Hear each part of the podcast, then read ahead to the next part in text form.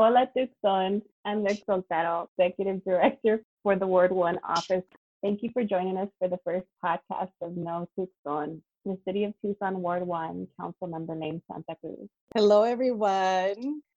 So we're here in the midst of fighting against COVID 19 in our office. So so, Mayor Romero's mandate calls for shelter in place and for non essential businesses such as hair salons, nail shops, barber shops to close, all in an effort to lessen the spread of the virus. The governor's executive orders had identified and considered a lot of those businesses as essential.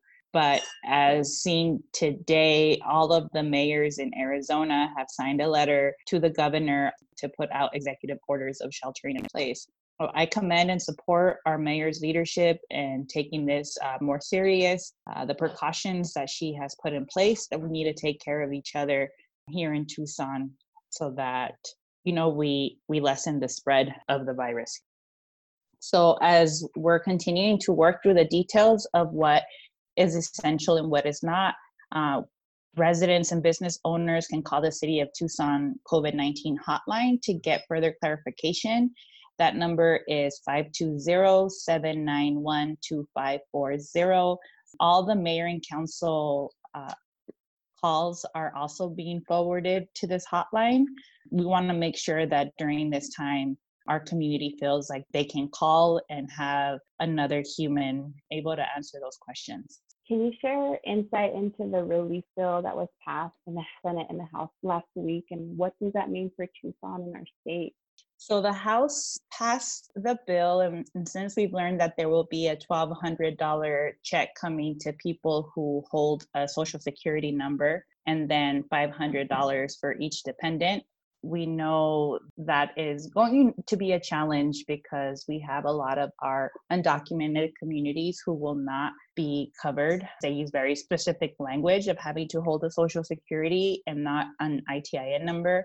So, as a community, we're going to have to figure out how we support our undocumented family and friends because, like everybody else, they pay taxes into the system but never get anything in return the monies available for the coronavirus relief fund is going to to state governments who are then the ones responsible for redistributing to local and tribal governments. The funds are also going towards education stabilization efforts to transit systems to the center for disease control and expanding for unemployment and a couple of other areas.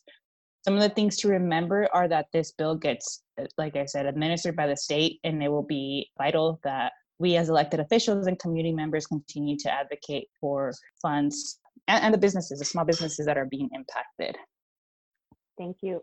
So as we keep learning more details about the relief package, are there other additional areas of, or who's going to be left out or things to consider? Yeah, what you know is always very interesting of how the current administration will use you know these challenging moments to kind of push their agenda. So um, one of the concerns is that nonprofits uh, such as uh, planned parenthood who provide a much needed service in our community with um, reproductive health you know everything that goes under that umbrella um, would be excluded from any kind of support during this time. So um, it's very concerning because a lot of us do depend on planned parenthood you know like we're going to need to as a community to to rally around those kinds of gaps in in the the funding that's coming down from the federal government. And as well as i said earlier earlier about our undocumented community we need to advocate for creating um, these funding streams that do not have restrictions from the federal government or the state. And then um, we need to also figure out at a local level how we're going to funnel funds to to groups and projects that are going to go to these to these gaps of folks who are most vulnerable. So looking forward, what additional thoughts do you have on how we need to respond? So I know that the mayor has been working with um, you know some of our local nonprofits and like the Southern Arizona Community Foundation to set up a fund. So we're waiting to get details on that. I think that at the end of the day, it's about like how we as a community as people respond how we like get creative and how we do that there's also examples of things happening in other cities you know in other communities and, and here in tucson around like neighbors coming together in their neighborhood to deliver groceries you know to like elderly folks or people who um, have a compromised immune system trying to get that to them so that they don't have to go out and put themselves um, in any kind of danger. So i think we're gonna you know need to do that. I know that personally for me i have moments where i just feel like overwhelmed you know and, and just feeling really down and that kind of blocks my creativity of how we can support. So i know that for me it's been important to to show up at the at the city hotline to to answer calls and, and talk to community members and, and give clarifications because it feels like i'm doing something. Um, we all need you know like did you have do you have examples liz of of what it what this has been like for you or what we need to be doing at the local level? I think for me putting in balancing the two of taking it day by day It's like what does it mean to be um, to be a mom and now um, balancing between yeah, school closures to how do I show up um, in my role being a service to our community in this. And I too have found going to work the hotline to be helpful. It gives us clarification on what are the questions, where what are folks needing immediately, and that helps us as we, you know, are trying to respond and create solutions. Um, and it's also been good to build some relationship over the phone with folks. And I think that it it's also been there's like moments of joy in taking some of those calls when we kind of come to an agreement or come to an understanding or the simplicity of just getting them the information they need.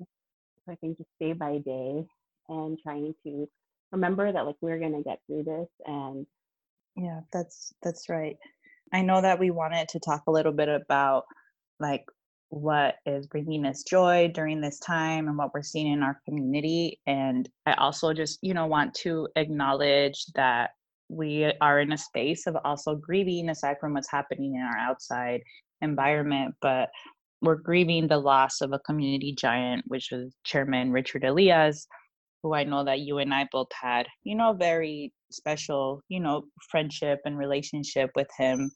And that it's a challenge to have such a huge loss and not be able to to like mourn in public and be with community and celebrate um, his his legacy and his life. And so I, I think that i'm you know kind of still i'm grappling with that the the wave of those emotions you know come throughout the day. But uh, it's also been really beautiful to read all the posts that people are sharing online on social media about the impact that he had in their lives and and funny things um, about that.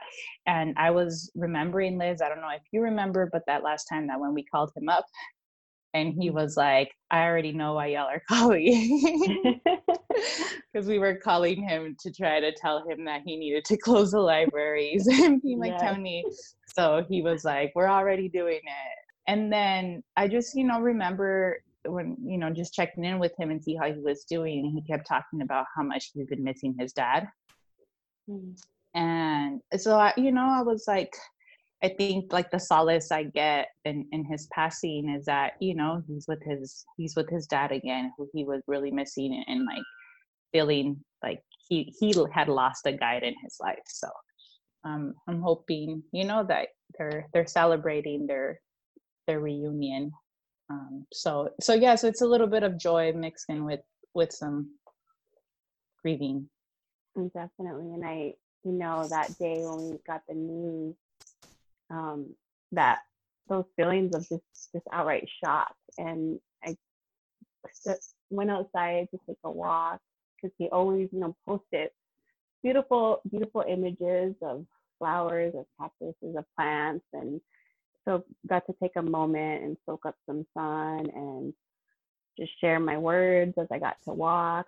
Um, appreciated the small flowers as he did, and then like think about those, you know, his hashtags he always says, resist and much love. And so they'll just carry on so much more meaning now as we go forward. And, and yeah, super grateful to read folks share their memories online.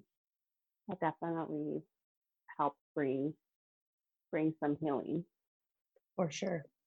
But in the meantime, the family has asked for privacy, you know, to to grieve on their own. So we're going to just be taking the lead from from them on how to support them during this time. In closing, we want to thank thank everyone for joining in with us today. Yeah, we just want to make sure that if you know you still have questions that you remember that uh, the state hotline dealing with questions around COVID nineteen is two one one.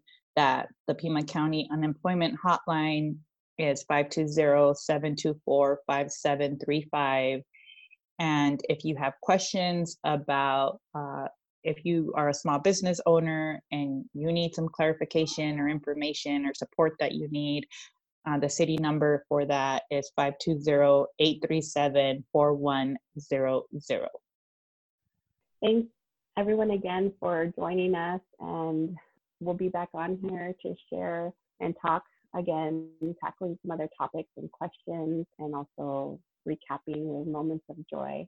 We'll see you next time. Bye. Bye.